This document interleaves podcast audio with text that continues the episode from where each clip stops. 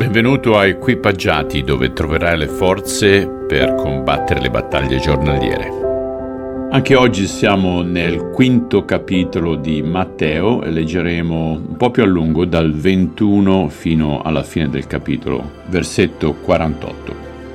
Avete inteso che fu detto agli antichi non uccidere, che avrà ucciso sarà sottoposto a giudizio, ma io vi dico Chiunque si adira con il proprio fratello sarà sottoposto a giudizio.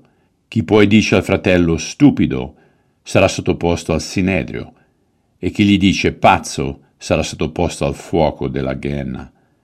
Se dunque presenti la tua offerta sull'altare e lì ricordi che tuo fratello ha qualcosa contro di te, lasciali il tuo dono davanti all'altare e va prima a riconciliarti con il tuo fratello e poi torna ad offrire il tuo dono.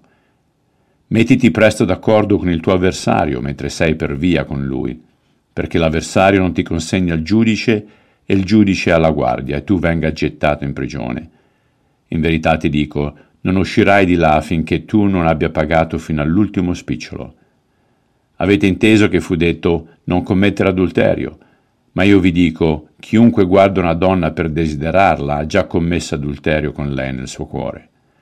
Se il tuo occhio destro ti è occasione di scandalo, cavalo e gettalo via da te. Conviene che perisca uno dei tuoi membri piuttosto che tutto il tuo corpo venga gettato nella ghenna. E se la tua mano destra ti è occasione di scandalo, tagliala e gettala via da te. Conviene che perisca uno dei tuoi membri piuttosto che tutto il tuo corpo vada a finire nella ghenna. Fu pure detto, chi ripudia la propria moglie, le dia l'atto di ripudio ma io vi dico, chiunque ripudia sua moglie, eccetto il caso di concubinato, la espone all'adulterio, e chiunque sposa una ripudiata commette adulterio.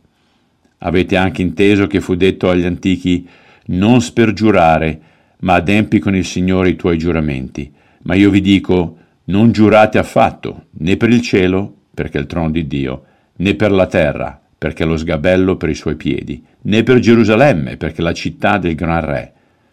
Non giurare neppure per la tua testa, perché non hai il potere di rendere bianco o nero un solo capello. Sia invece il vostro parlare sì, sì, no, no. Il di più viene dal maligno. Avete inteso che fu detto occhio per occhio e dente per dente, ma io vi dico di non opporvi al maligno, anzi, se uno ti percuote la guancia destra, tu porgili anche l'altra. E a chi ti vuole chiamare in giudizio per toglierti la tunica, tu lascia anche il mantello. E se uno ti costringerà a fare un miglio, tu fanne anche due. Da a chi domanda e a chi desidera da te un prestito, non volgere le spalle. Avete inteso che fu detto amerai il tuo prossimo e odierai il tuo nemico, ma io vi dico amate i vostri nemici e pregate per i vostri persecutori, perché siate figlio del Padre vostro celeste, che fa sorgere il sole sopra i malvagi e sopra i buoni, e fa piovere sopra i giusti e sopra gli ingiusti. Infatti, se amate quelli che vi amano, quale merito ne avete? Non fanno così anche i pubblicani? E se date il saluto soltanto ai vostri fratelli, che cosa fate di straordinario? Non fanno così anche i pagani? Siate voi dunque perfetti, come è perfetto il Padre vostro celeste. Allora dovrei coprire rabbia, divorzio, lussuria ed amare il tuo nemico in tre minuti. Posso avere tre mesi? Beh, scherzi a parte, abbi pazienza e cercherò di farlo. Gesù continua a dipingere un quadro del comportamento dei cittadini del nuovo regno. I due comandamenti più importanti, se ti ricordi, sono ama Dio ed il tuo prossimo. Così Gesù cerca sempre di scrutare i nostri cuori per vedere se lo facciamo. Siamo immagini di Dio ed amare gli altri significa proteggerli ed onorare la loro dignità. Quindi la maggior parte dell'insegnamento di Gesù va completamente controcorrente ed è per questo che dice hai sentito che è stato detto, da, da, da, ma io ti dico. Questa affermazione lo eleva al di sopra della legge. Ora vediamo alcune cose. Chiamare qualcuno testa vuota, che sarebbe il termine raca, che è l'originale, o insultare gli altri può sembrare ok rispetto all'omicidio, tuttavia indica l'odio che cova nei nostri cuori, che potrebbe culminare in azioni drastiche.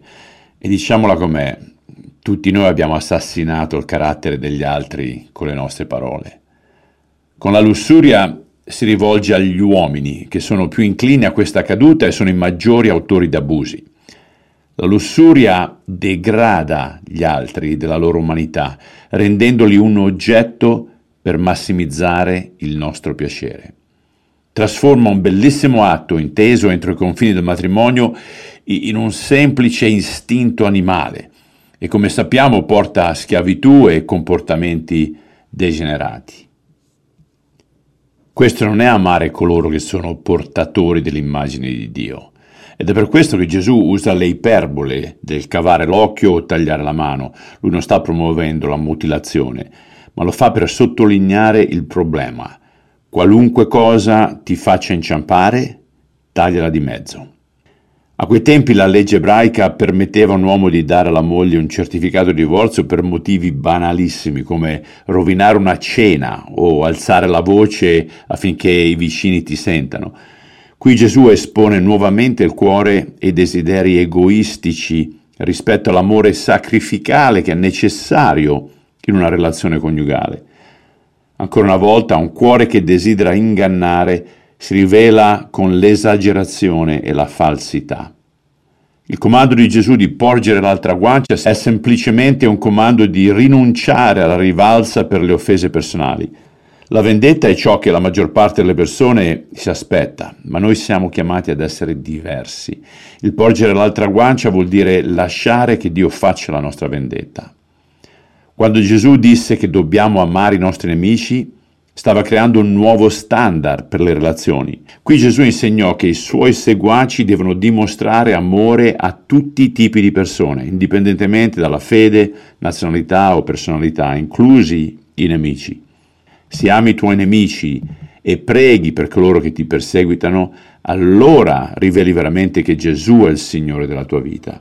Infine ci chiede la perfezione, che è impossibile, ma quello che esigeva la legge stessa.